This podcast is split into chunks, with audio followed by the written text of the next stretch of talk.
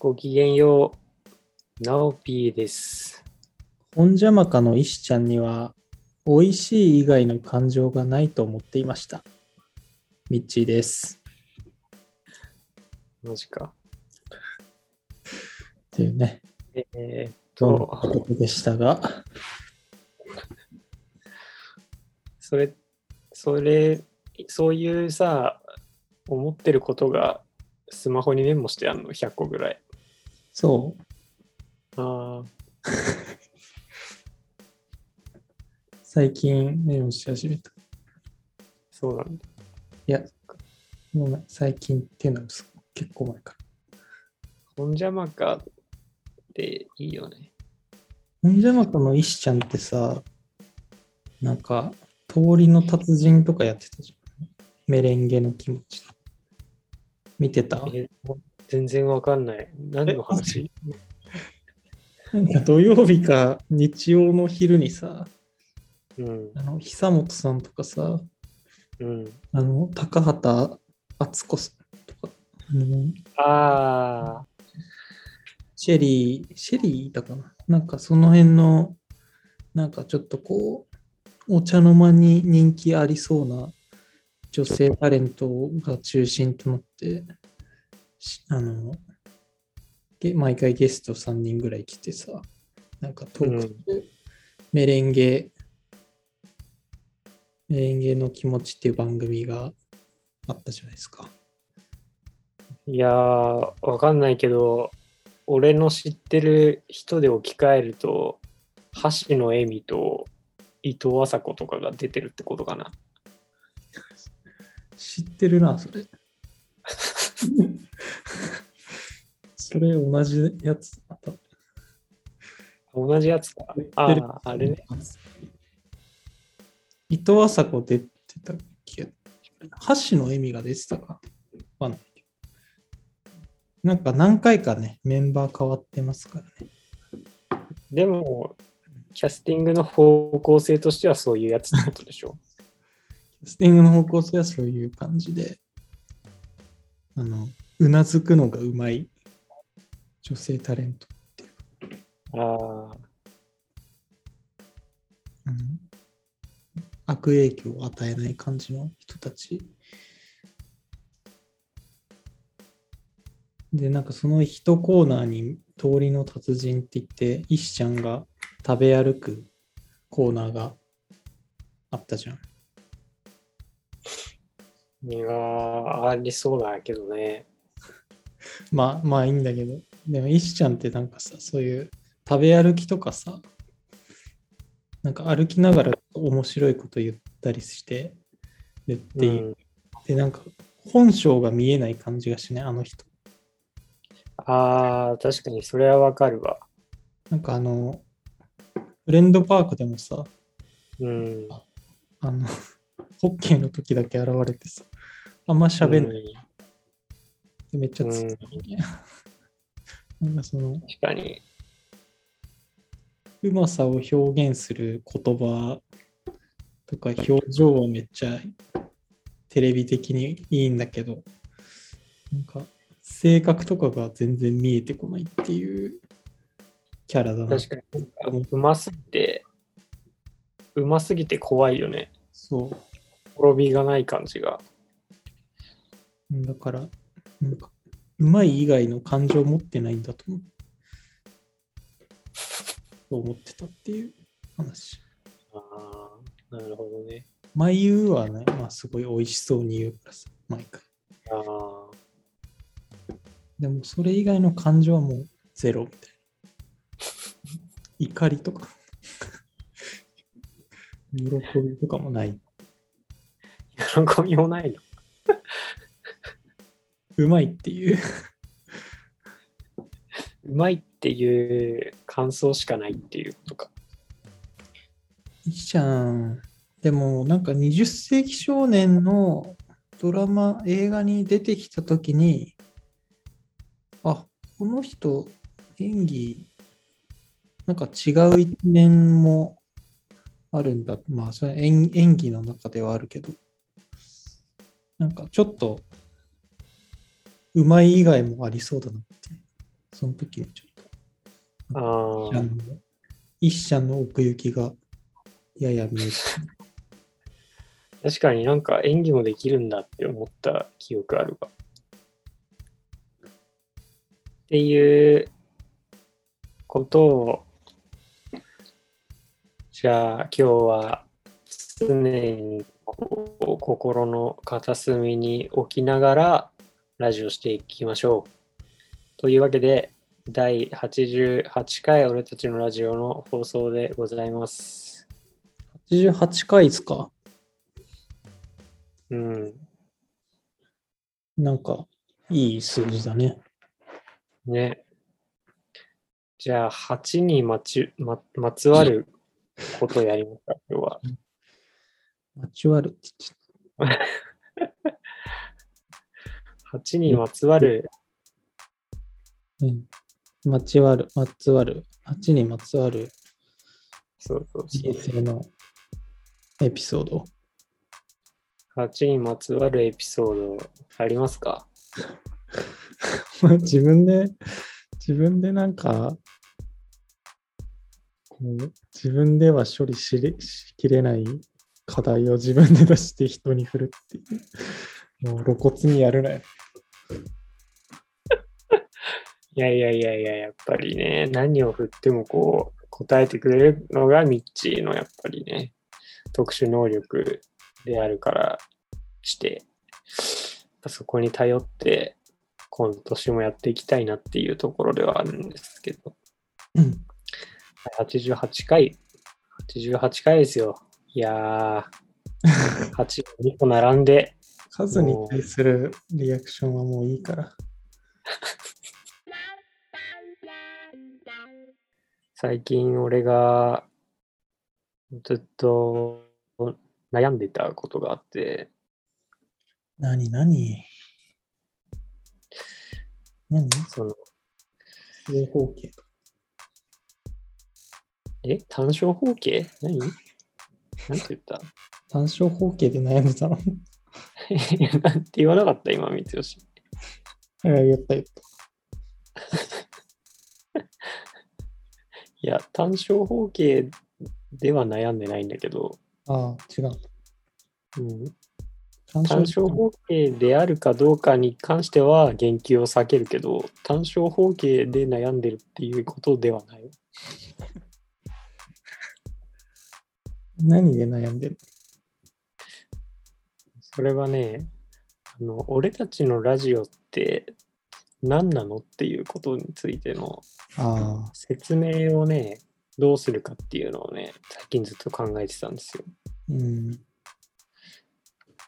で、割とその、これまではただ雑談を配信してるみたいなことだったりとかうん言ってたんだけど、なんか雑談っていうのは、こう説明しているようでしていないっていうか、なんていうか、雑談ってあらゆる会話を含むからさ、うん。なんかもう少し限定できないかなっていうのをずっと考えてたんですよ。で、その時に、うんと、雑談の中でも割と僕たちが言及してることってなんかエッセイに書かれたりするようなことなんじゃないかなっていうのを昨日ふと思いまして、うん。で、あ、これもしかしてエッセイなんじゃないかなっていう。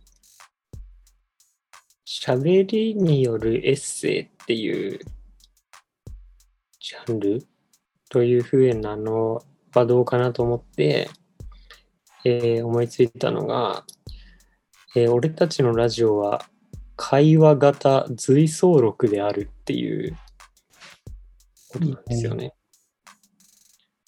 なんか随想、随筆とか随想録っていうのが、まあ、エッセイのことを指してるんだけど、それを2人の会話で作っているっていうふうに言うと、なんかちょっと意味がありそうだなと思って。うん、ぽいわ。あたかも価値がありそうな感じがしてくると思って、雑談より。そうね。そう。と思って、今はね、それにしました。あのーポッドキャストの説明の文章をちょっと更新して、これでいこうと思ってます。水槽力。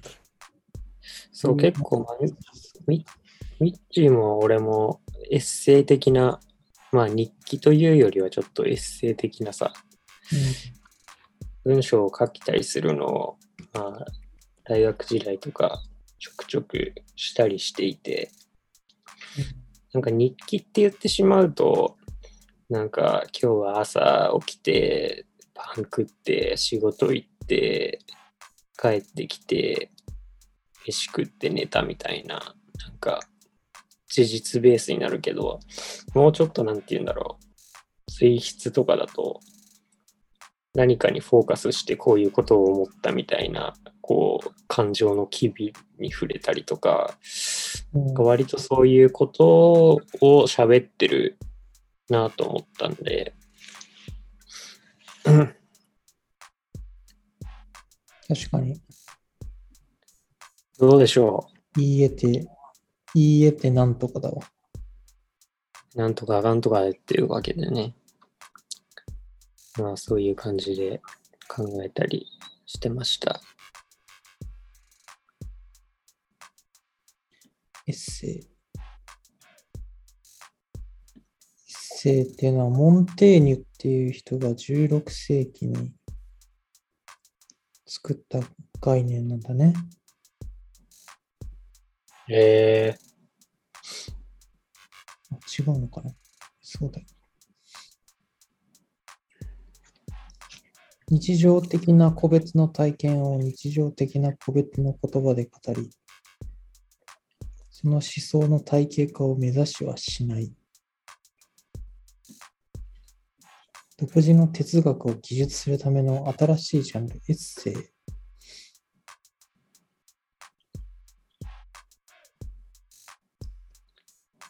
なるほど。確かになんか、エッセイってこう、ゆエッセイ集とかって、なんかわ、確かにその個別具体的な話題というか、テーマが連なってるけど、それについて語ってるそれを読めば、そのなんか語り手の思想が分かってくるみたいな感じあるもんな。そうそう。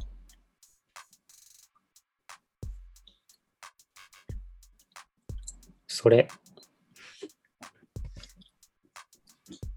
それでいこそうなんですよね。だからなんか、そう、それなんですよ。う。確かに。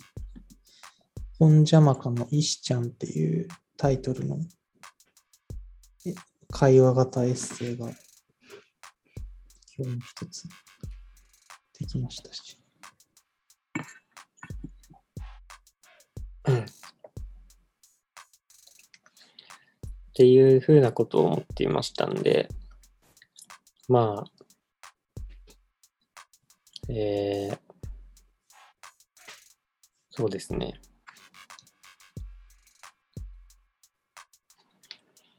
考えてました。うん。ありがとう。考えてくれて。いいってことよ。ありがとう。なんかさ、あのも最近ちょっと思ったのが、なんか、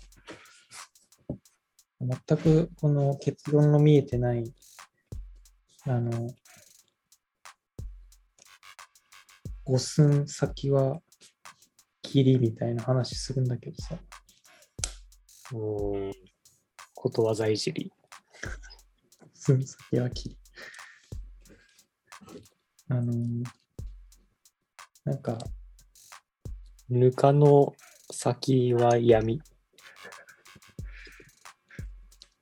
なんかあのー言葉の、あ、なんか辞書で言葉の定義っていうか、こう意味を調べたときにさ、うん。反対の、まあ辞書だと、まあね、広辞苑とかちゃんと見てないからわかんないんだけど、なんかネットとかで言葉の意味調べると、なんか、なんかその言葉を使って説明するのみたいな、なんか、なんだろう、こう、それとは反対の意味の言葉を出して、その反対みたいな説明の仕方ああ、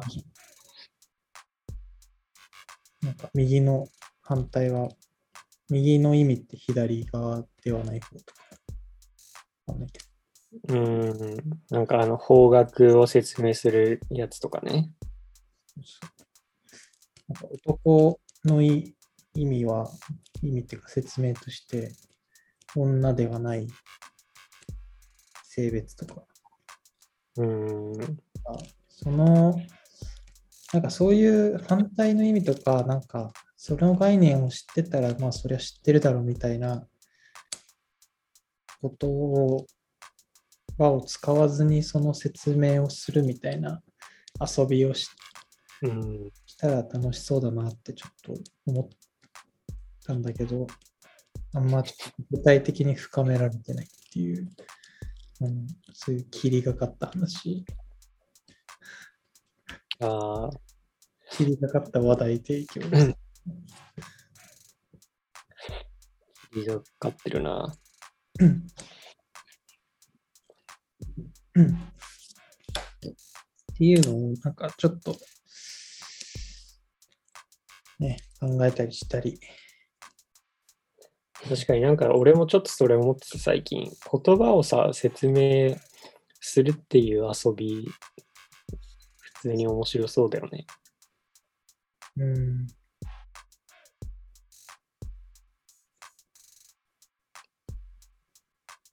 なんだっけ言葉説明あのこの間のなんだっけスリルを知らないやつなんだっけあの人だって名前。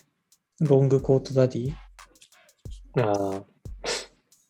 ミッチが教えてくれたロングコートダディのネタで、スリルっていう言葉を知らない、えー、万引きの、あ、あれでしょ？スーパーの店員。そうだ。ローマン引きした主婦のコントみたいな。うん。そっか、でもそれ俺らがやってたことだ、ことか。なんか改めて言っちゃったけど、あの、傘と雨知らない人の会話劇をさそうそう。やってたのじそう俺と K と三吉でやってた。雨が降ってきた時に雨知らない人やってって言われたら雨知らない人をやらないといけないっていうルール。うん。雨知らない人と傘知らない人の会話ね。ゃ んめちゃめちゃ面白くなりそうなテーマ。え、え、え、え、なんえ、なんか水落ちてきてんだけど、外からはめっちゃ、やばいやばいやばいやばいやばい。それ雨だよ。雨。これ雨っていうのえ、なんだと思ってたの？いやーなんかわかんないけど、なんか空から水落ちてくるときあるなって思ってた。水落ちてくるっていう。いいな。うんそういう時はなんか、さ、それで言うとさ、あ、ごめん、どうぞ。あ、いやいや、あ、どうぞ。大丈なんかさ、何かのさ、小説かなんかでさ、あん目の見えない人がさ、雨は粒ですか？それとも線ですか？っていうふうに質問してきて、雨は線じゃなくて粒ですよって教えてあげるっていうシーンあるよね。えわかる？ー、わかんない。な何の小説なんだっけななんか割と著名なタイトルの中でそういう会話が出てくるんだけど、えなんか、なんだっけなちょっと忘れちゃった。調べるか。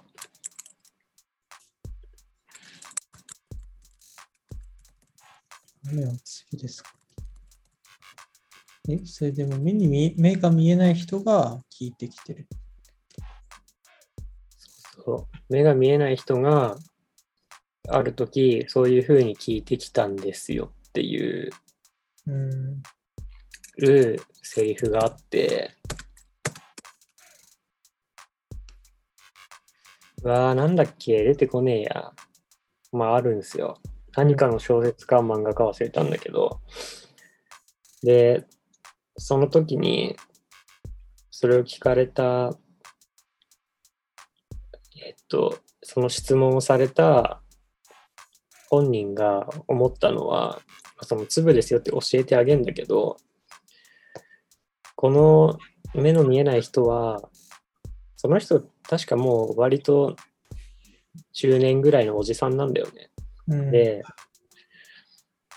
この例えばその40仮に40歳だとして40年間なんかずっと疑問に思ってたのか それともなんか今ふと疑問に思って聞いたのかそれともなんかいろんな人に聞いているのかどれなんだろうみたいな 感じに思ったっていうような確かセリフがあって。なんだろうそれは回想シーン回想の中の人なんだろう話として出てくるねうん例えば俺と三吉が喋ってるみたいな感じの時に俺がこう昔そういえば目の見えない人にそういう風に聞かれたことがあったなみたいなこと言ってへえあみたいな。なんて教えてあげたの？いや、粒だって教えてあげたんだけど、でも今思うとあれって、あの俺に聞くまでずっとし疑問に思ってたのかな、本当に、みたいな感じで。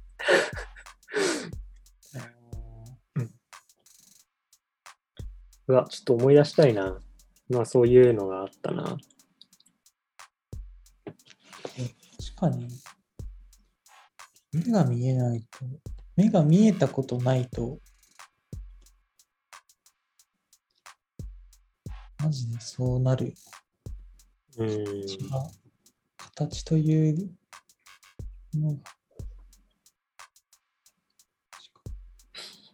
いやー、ちょっとこれ思い出したいけど、なんか、すぐ雨、線とかで調べたけど出てこないから、ちょっともしリスナーの人で知ってたら教えてください。なんか粒と線っていうのが、線ですかっていう質問が結構、絵画的な、そんなことないか。うん。感覚に、あ、だから、でもなんかさ、できてるのをこう、掴んだ時になんか、でもなんか分かりそうな気するけどね。まあ分かんないのか。まあでも、そのある程度こう、まあどれぐらい連続して見えてるかとかは分かんないか。なんか水道の蛇口の下とかにさ、手をやったらさ、こう水がこう連続的に落ちてきてるのはなんかイメージできそうだよね。シャワーとか。なるほど、確かに。ああ、そうか。あそういう違いか、うん。点と線って。うんシャワー、あじゃあちょっと、え？連続的なものなのか、雫としうん。てるのかってことか。うん。まあ、雨によるのか、じゃあ。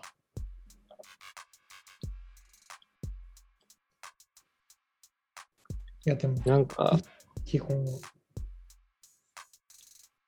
ちょっと何かの概念を説明できるか挑戦してみたくなってきた。でもなんかさ、あの、ピダハンっていう本、前紹介したじゃん。うん。あれとかってなんか、その、マジでそのピダハン族の言葉って、あの、言葉をが、なんか全くその関連する、まだ訳されてないみたいな。うん。なんだまだその全貌が解明されてない状態で、うん。言語学者の人がそこに乗り込んで、言語を、そのピダハン語を解明するっていう、あの、うん仕事をしてた人の話なんだけど、うん。なんか最初にその言葉を、言葉のピダハン語を、ピダハンが言ってる言葉を理解するために、うん。なんか、自分でなんか枝を、枝、まずなんか枝とかを持って、これは何だみたいなこと言って、うん。なんとかって言って、あ、じゃあそれはなんかこう、こういう言葉なんだ。枝はこれみたいうん。な。で、そのその後になんか枝をこう振ってみせて、これは何をしてるみたいな。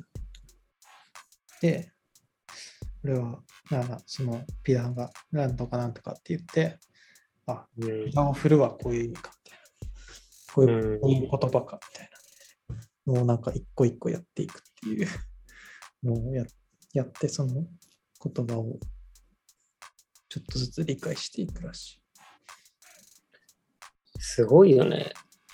それってさ、それがさ、行われてたわけでしょ？そうそうそ昔。なんか俺、小学生ぐらいの時に読んだ何かで、そういう話あったの、今何だったっけと思って調べてたんだけど、ノットノットっていうのは何なのかっていうのをなんか、ロープの結び目もノットだし、木のコブもノットで、あ。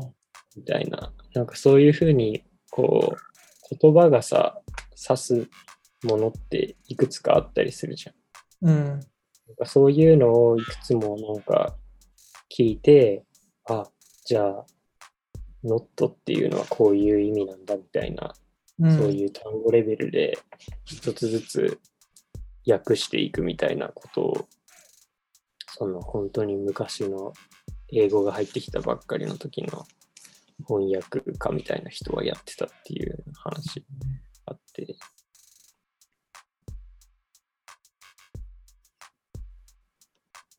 なんか本当に途方、途方に暮れるというか、とてつもない作業量だよね、それ。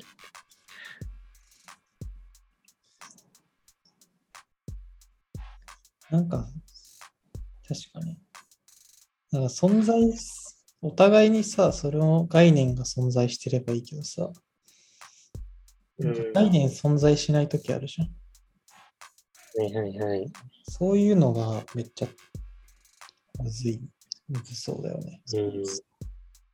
むずそなんか、その、ピタハンの話でも、なんか、イビピーヨっていう言葉を、その、すごいピタハンがよく言ってるみたいなのを、その作者が発見したんだけど、なんか、すっごいいろんな時に全く異なる文脈で EBP を使われてて、なんかずっ。と、なんかずっと謎だったみたいな。でもなんかうんそれって、なんかだんだん分かってきたのが、なんかピダハンが独自に持ってる、なんかこう、大地と、なんかこう、ななんていう、空、その世界と、世界のなんか認識の仕方みたいなのにつながるえ概念だったみたいなことを言なんかそういうなんかこう言語がこうそうなんかひ人のその世界のこう感じ方みたいなとこのレベルにまでこう遡らないと分かってこないみたいなー、うん。日本語とかも結構そのそう。確かにね。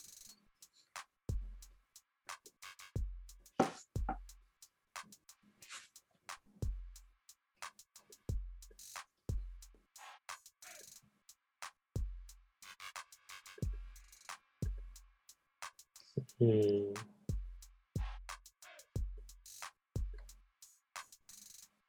それこそブラザーとかシスターとかだってね、日本語は細かいけど、英語は別に分かれてないみたいなことはあるしね。そうだね。もったいないとかもそうだしね。うん。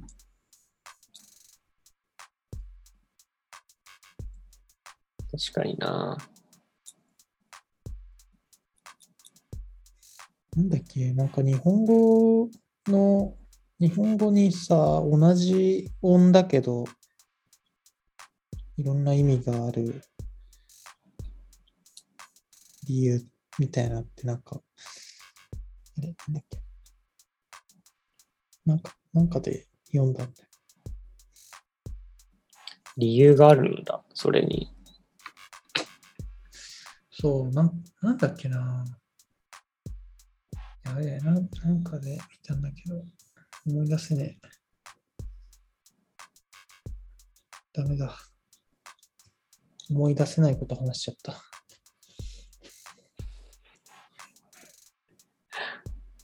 気になるな。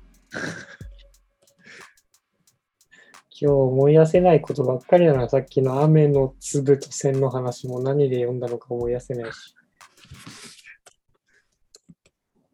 同じ発音、違う意味。理由。まあでも、音の数が少ないっていうのがよくあるのか。なんか物に名前あるのとことに名前あるの分かるけど、概念に名前ついてるのってわけわかんない。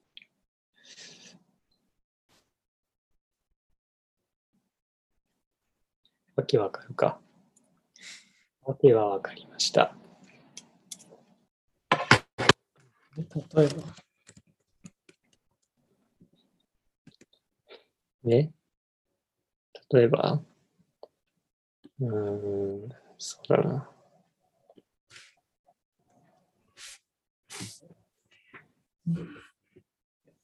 なんだろう。うん。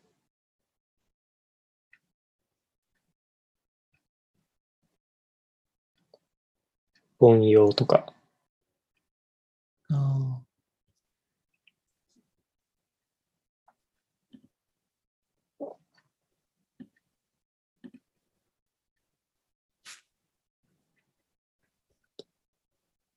凡庸、凡庸を説明するの難くない？普通とか、普通って何やって？本用と一緒。え？そう。本用とか普通とか。うん。普通っていうのむずいよな、説明しろって言われたら。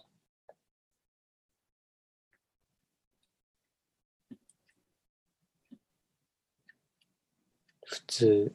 めっちゃ使うけど説明できない。うん。普通って何って言われたら説明できないもんね。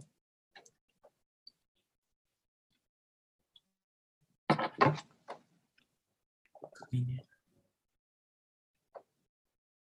なんかさ、子供の頃、お風呂に入って兄貴と喋ってる時に、そういうことをなんか喋ってた記憶があるな、俺。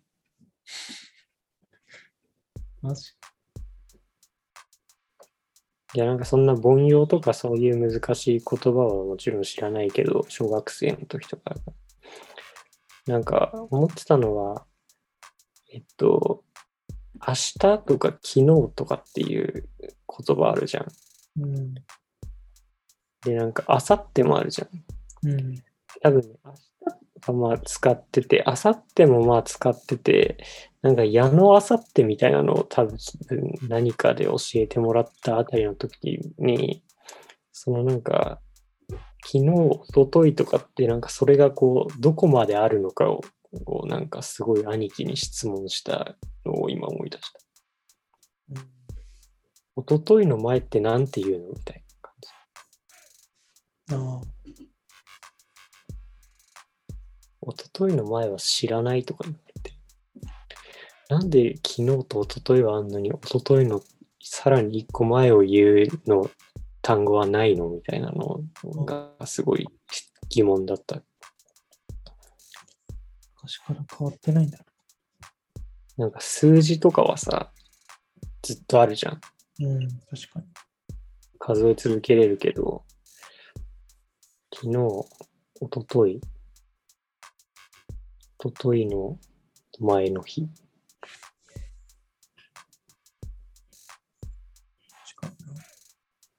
まあ、使うことないから。まあでも3日前とかに。2日前。昨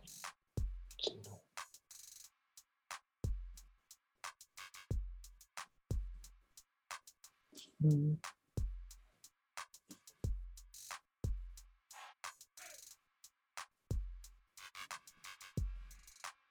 ああ。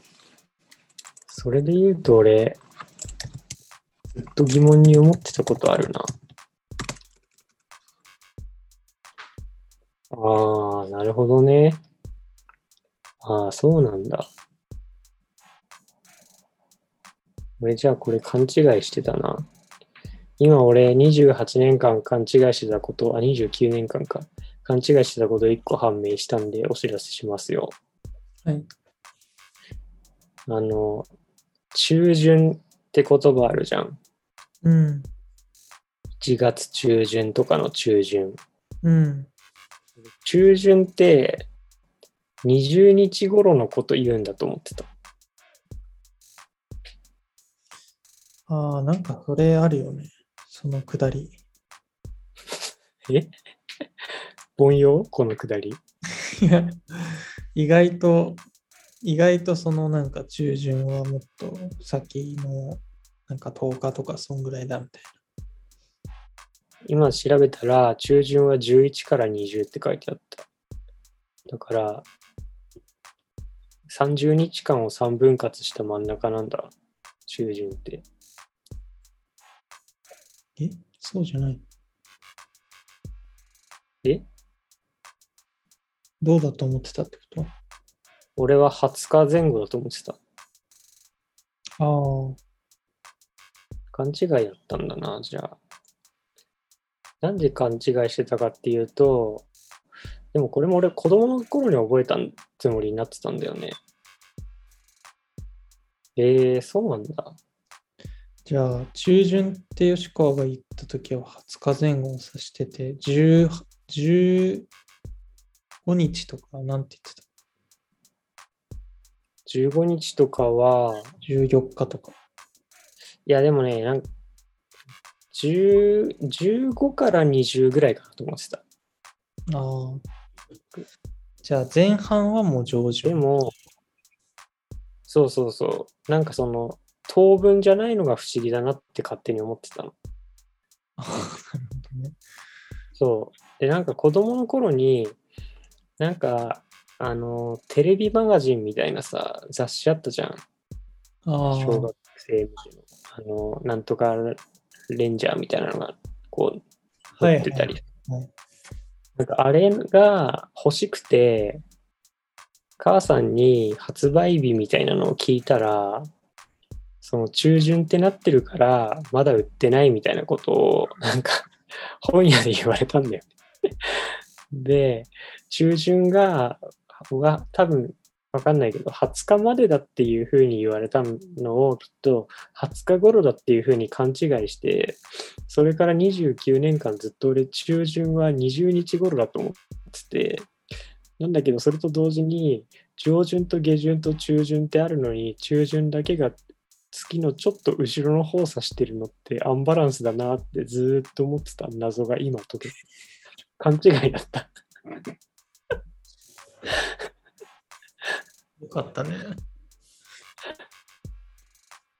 また一つ大人になったな。そうなんだなそうなんだ。3分でよかったんだ。めっちゃ疑問だったよ。なんで中旬って真ん中よりちょっと後ろなんだろうって思ってたもん。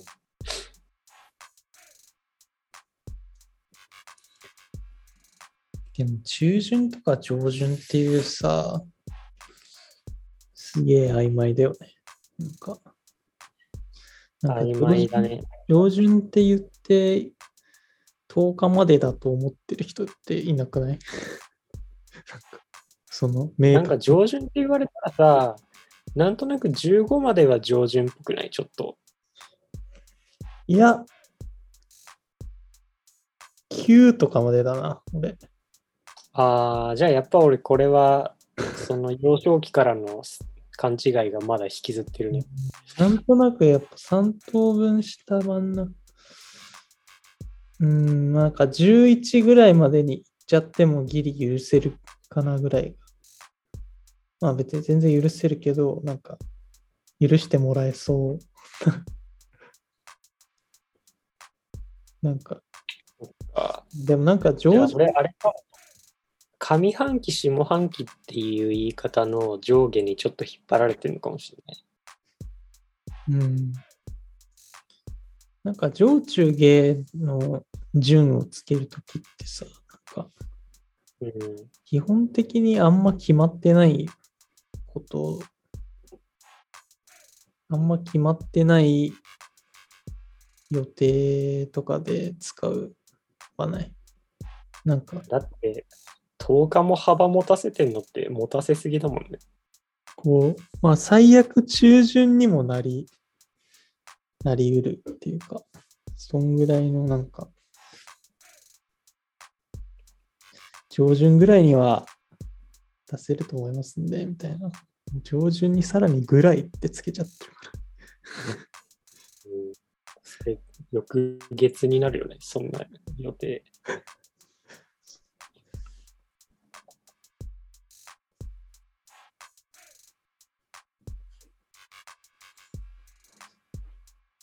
でもそういうのって、英語とかでもあんのかな？なんか、予定のさ、こう、調整とかするときにさ、うーん。上旬ぐらいにまた連絡しますみたいな。確かに上旬ってなんて言うんだろう、英語で。上旬っていう概念なさそうじゃん。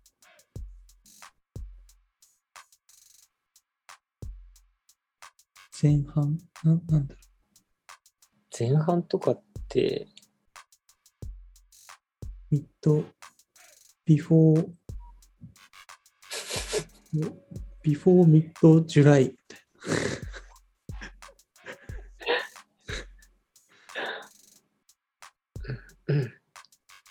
確かに。な。日本語ってそういうなんか曖昧な概念を作りがちな。うん。確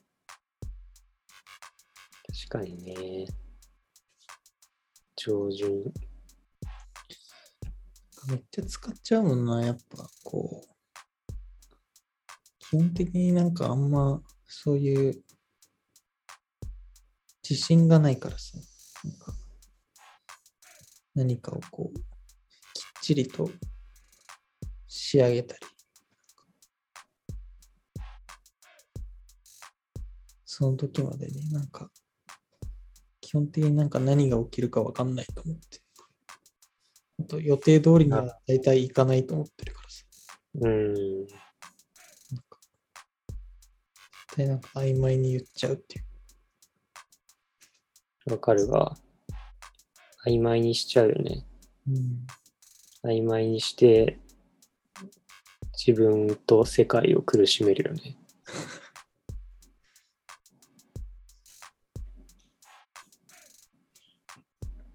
中旬、下旬、月末、月末までには、月末もね、月末をどこを指してるかっていうのを。そう。あと今週中とかね、いや、週末、週週明けぐらいに送りますとかっつって、週明けっていつだみたい週明けは火曜まで許されると思ってる。それ、全く同じこと浅野引用が言ってたわ。もう水曜行ったら、ちょっともう週明けとは言えないかな。真ん中だから。俺はでも週明けは月曜だと思ってるな。結構。まあそうね、理想的には月曜だけど。いや、今週中はいつ？今週中に送りますはいつまでに送るの？土曜日。中は日曜じゃん。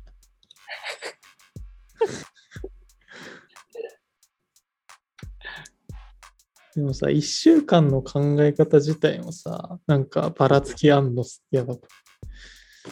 でもさ、日曜日に始まってるって思ってる人いる？世界に。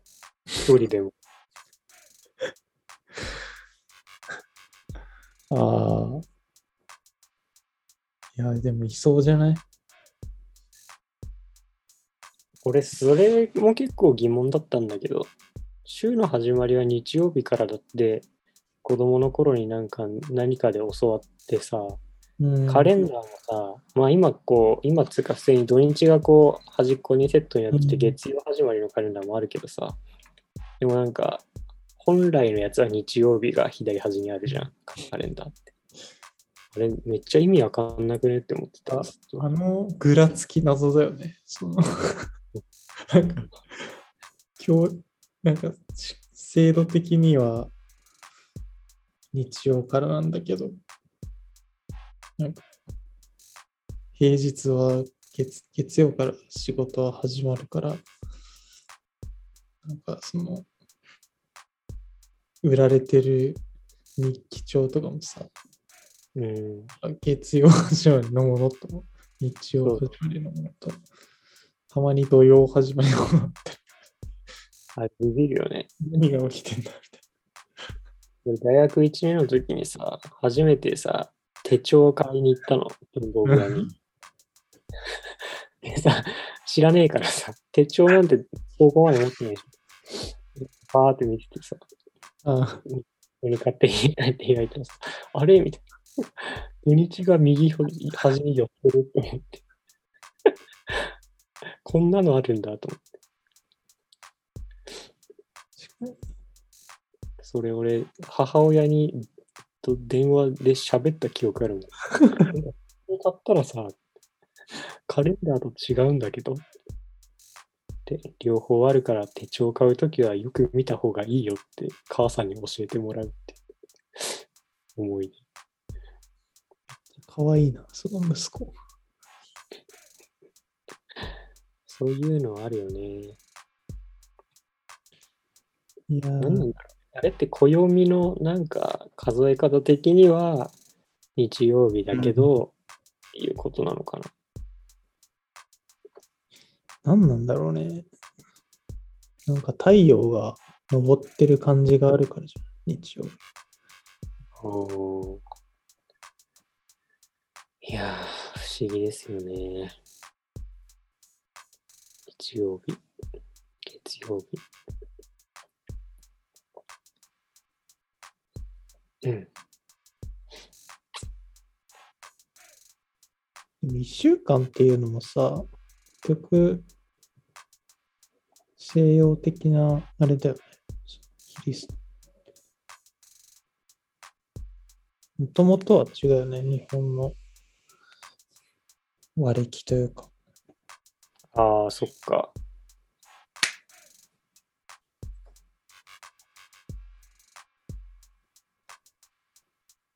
それってなんだっけ？なんか、どんどんずれてっちゃうから、みんなでこの数え方にしようって決めたんだっけ？どっかのタイミングで。ちょっと詳しくないわ。でもさ、そういうことだよね。い一応さ、その、なんだっけ、ウルー年的なのをうまくやれば、その365で、なんていうか、月日とさ、この、地球と太陽の位置関係が、まあ、毎回同じぐらいになるようになってるのを繰り返してるわけじゃん。そうね。それが10ヶ月とかで1年みたいにしちゃうとさ、なんか、去年は10月秋だったけど、次の年10月めっちゃ夏なんだけどみたいなことになるってことだよね。うん。どんどんずれるから。めんどくさいもんね、それ。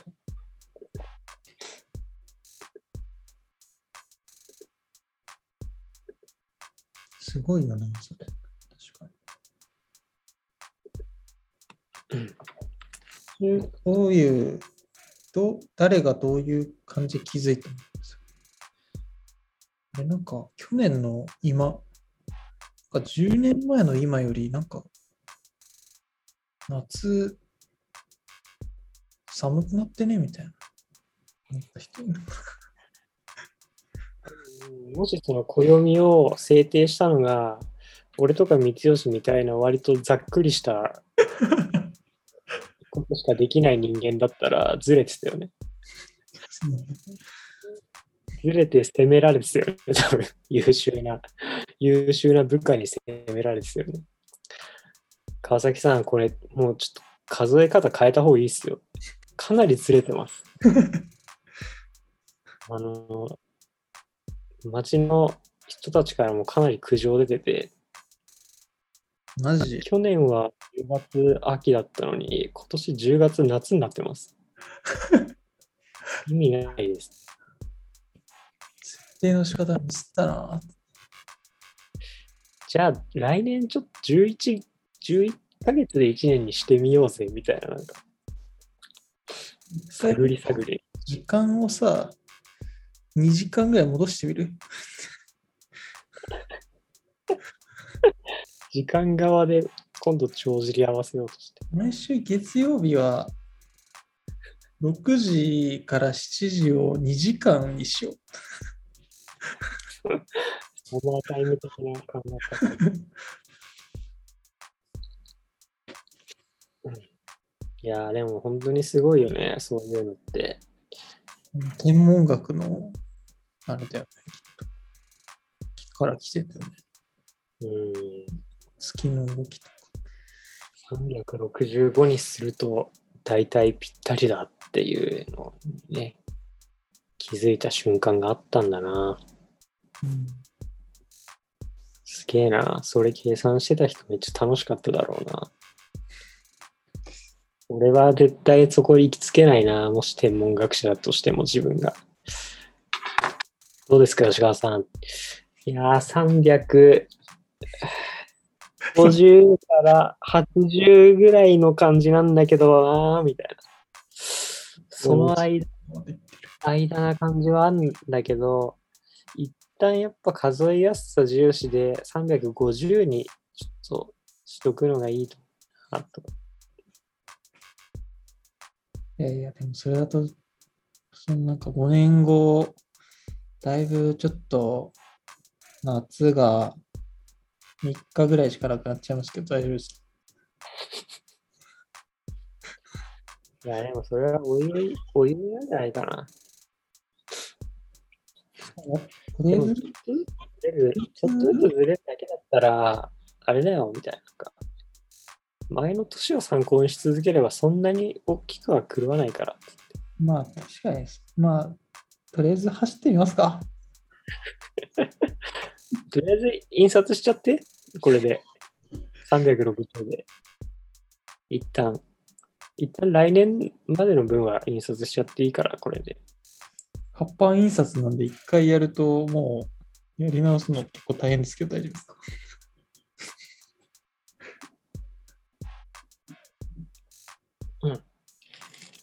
いやー、そうね。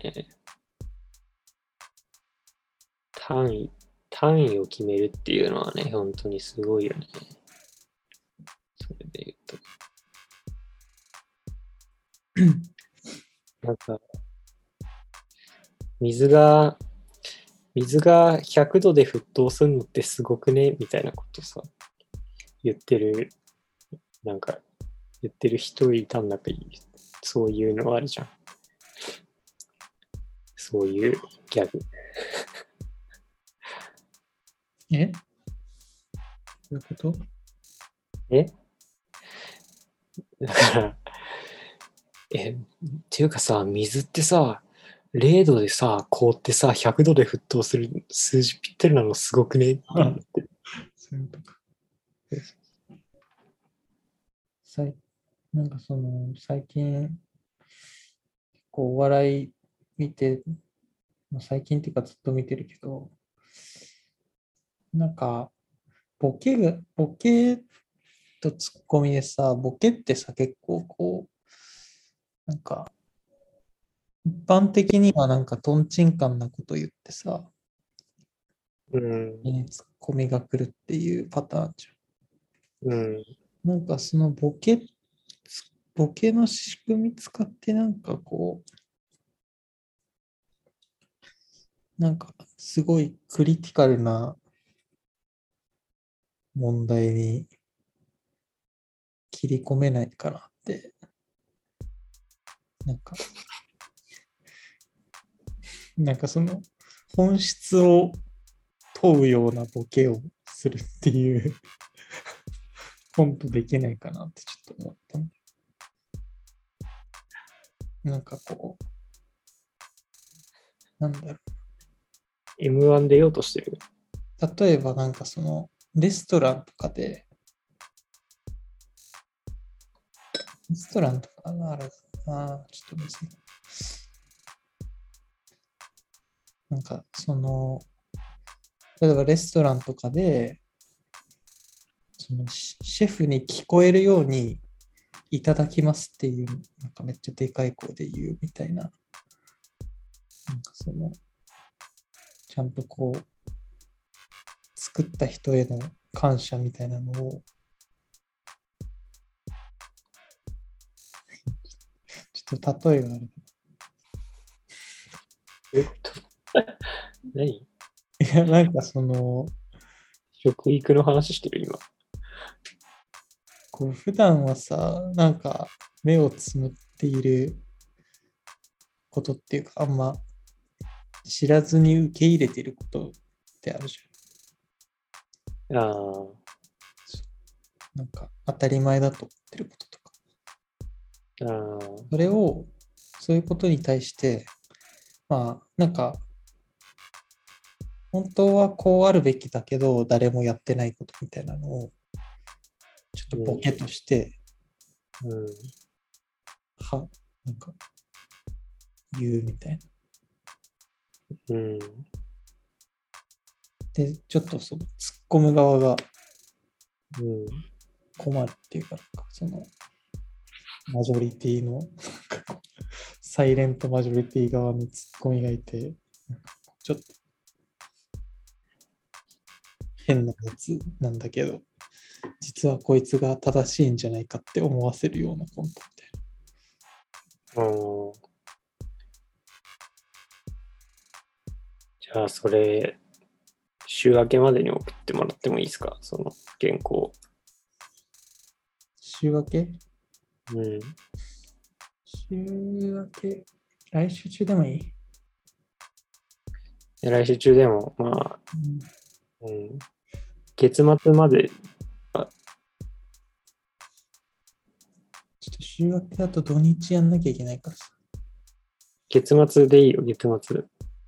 月末か。OK。うん、月末で OK。じゃあ、月末もらって、中旬、上旬か。上旬にちょっとうん。チェックして、中で、旬中旬からね、中旬くらいで、うん。うん。またちょっと打ち合わせする感じで。おどうしようか。はい。で3月の3週目前には、うん。一回、一回なんか、でローンチ目指す感じで。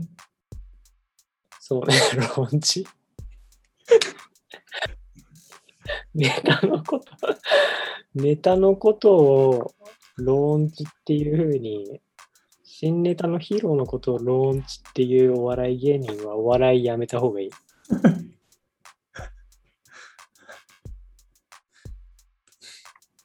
そいつはビジネスをやってた方がいい。アプリとか作ってた方がいいと思う。そうビジネスね。まあ、あれかな。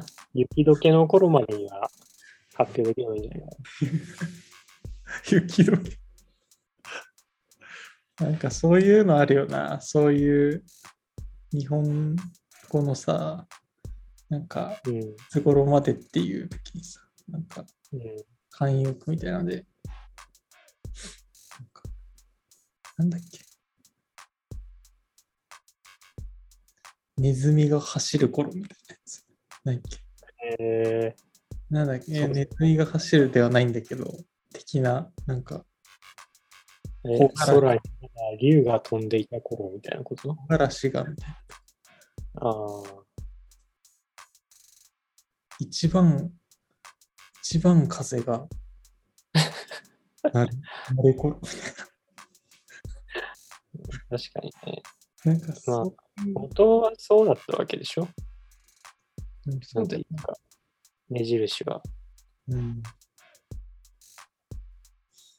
なんかそういうのいいよね、でも、こう、なんかさ、こう数字、なんかその、数字とかじゃない、なんかこう、感覚を、こう、頼りにされてる感じみたいな。うん。なんか俺最近その土鍋で米炊いてるんだけどさ、うん。なんか、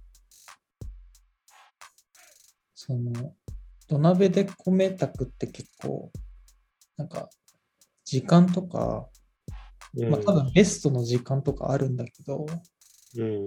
結構あんま気にしなくても、なんか、こう、ちょっと一回沸騰させて、うんどうしたら弱火にして、うん。か15分とか、そんぐらいの間隔で止めるみたいな、うん。まあ、結構感覚的にさ、こう、米を炊くっていうこと、うん。まあ、炊飯器ないからやってんだけど、うん。そのなんか、こう、米が炊ける時の匂いとか、ちょっと焦げ臭くなってきた時に、あ、やべって思って止めるとか、うん。そういう感覚で、こう、料理しとかしてるの、すごい、なんか、自分、自分でなんかやってる感じがして、すごいいいなと。確かにね、なんか、本当はそうなんだよな、きっと。その方がさ、なんか、真真実に近いよね。追い求めている。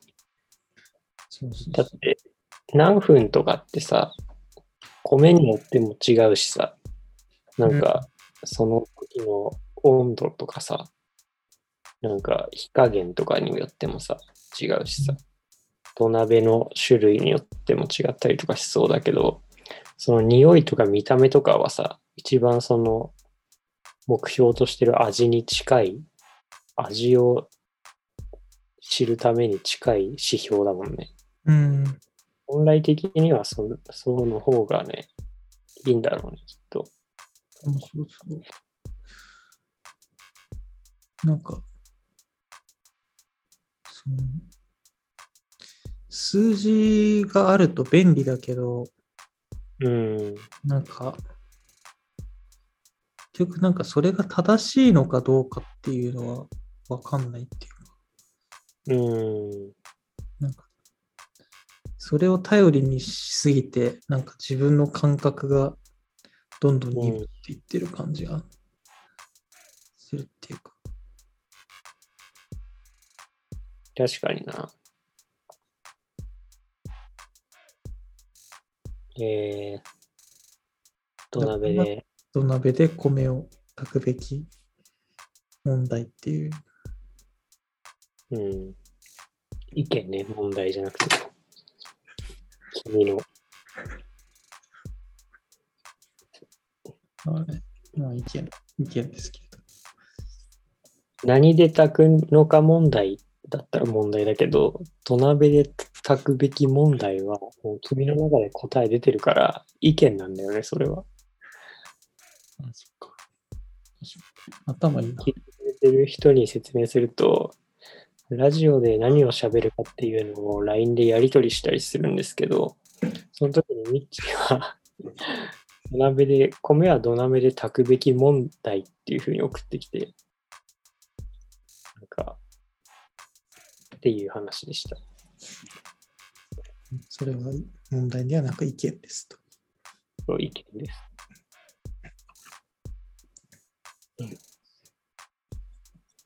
そうね。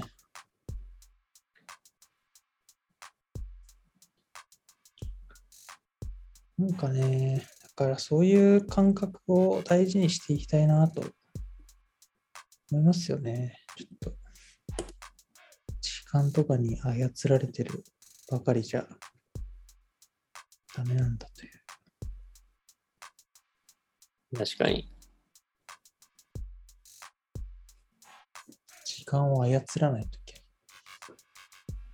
おー。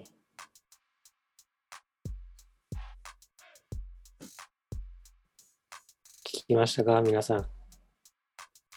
これが1時間50分、取れ高が悪いんじゃないかと不安になって、いつまでも停止ボタンを押せずに1時間55分喋り続けた男たちの結論。時間に操られるんじゃない。時間は操るんだっていう。いや、キレがありますね、今日。キレのある今日ね、が出たんじゃキ。レあるね。はい今日のキレは結構、ここ数ヶ月でも最大っていうぐらい。かつてないほどの、キレがある。この、だらけた会話随想録から生まれたとは思えないほどのキレのある。はい、ということで、えー、いかがだったでしょうか？第88回俺たちのラジオでございましたけれども、えー、今日はね、まあ、僕たちが大事にしていきたい、やっぱり世界の愛と、あと言葉の話をしたっていう回でしたけど、どうですか？振り返って、ミッチいやー、とても金曜の深夜とは思えない、はつらつとしたラジオだったんじゃないでしょうか。ですね。もう、音が割れちゃって割れちゃって、大変でしたけども。うんそれだじけが、そんなこんなで、ナオピでした。はい。えー一人暮らしだと、トイレのドアは開けながらうんこしちゃうよね。で、おなじみのミッチーでした。ちなみに俺はうんこするときは、匂いが部屋の方に来たら嫌だなと思って必ず閉めます。まあできるだけあの広い空間でしたいああ。あの庭でしたら、庭じゃない、ベランダでしたらいい。もう、できるならばそうしたいうん。っていうね。うんでも、ベランダ、外から丸見えなんで、ちょっと難しいです。向かいの高級住宅の人が見えちゃうんで。確かに、それは、法外ですもんね。うん、迷惑行為だ、それは。それはやめてください。僕からのお願いです。近所の。子供にいじめられちゃうんで。やめます。石投げられたりしてね。はい、そうそうトイレットペーパー投げられたりとかね。優しさ。優しさがある。近所の人。これで拭いてねってメモついて。優しい。そんな地域に住みたい。そんな町内会。芯の、芯のところにもなんか、多分、食べ物とかが詰められてて、これ食べてね。バナナとか。そう。バナナあの、魚肉ソーセージとかがこう、あの、穴になった状態のトイレットペーパーがこう、ベランダに投げ込まれる街。逆にさ、そういう細長くて形の決まったものってなんか、うん。はまんなそうじゃない？ああ、そっか。もっとギュッてなるものの方がいいか。大福とかの方がいいと思う。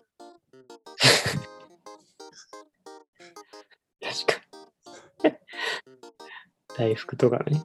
そうそう。大福。ああ。肉まんとか？まあ、肉まんいい。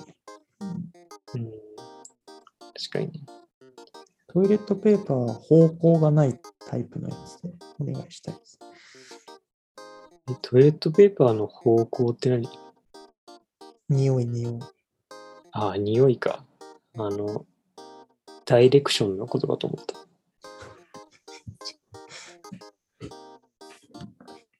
ワンダイレクションですから、トイレットペーパーは。え、ワンダイレクションってそっから来てんの？知らなかった。トイレットペーパーを見て思いついたグループ名ってこと？あれって。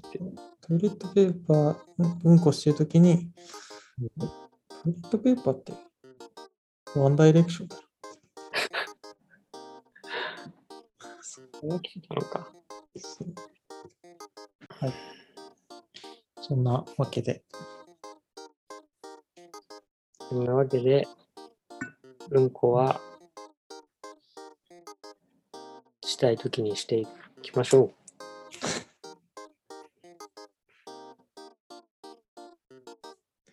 どんなうんこがどんな結論？どんな結論だよ。うんこはしたいときにしていきましょう。一番大事でしょ。というわけで、うんこはしたいときにしていきましょ う。終わらせた方がいい、こんなラジオは。ダメすぎる。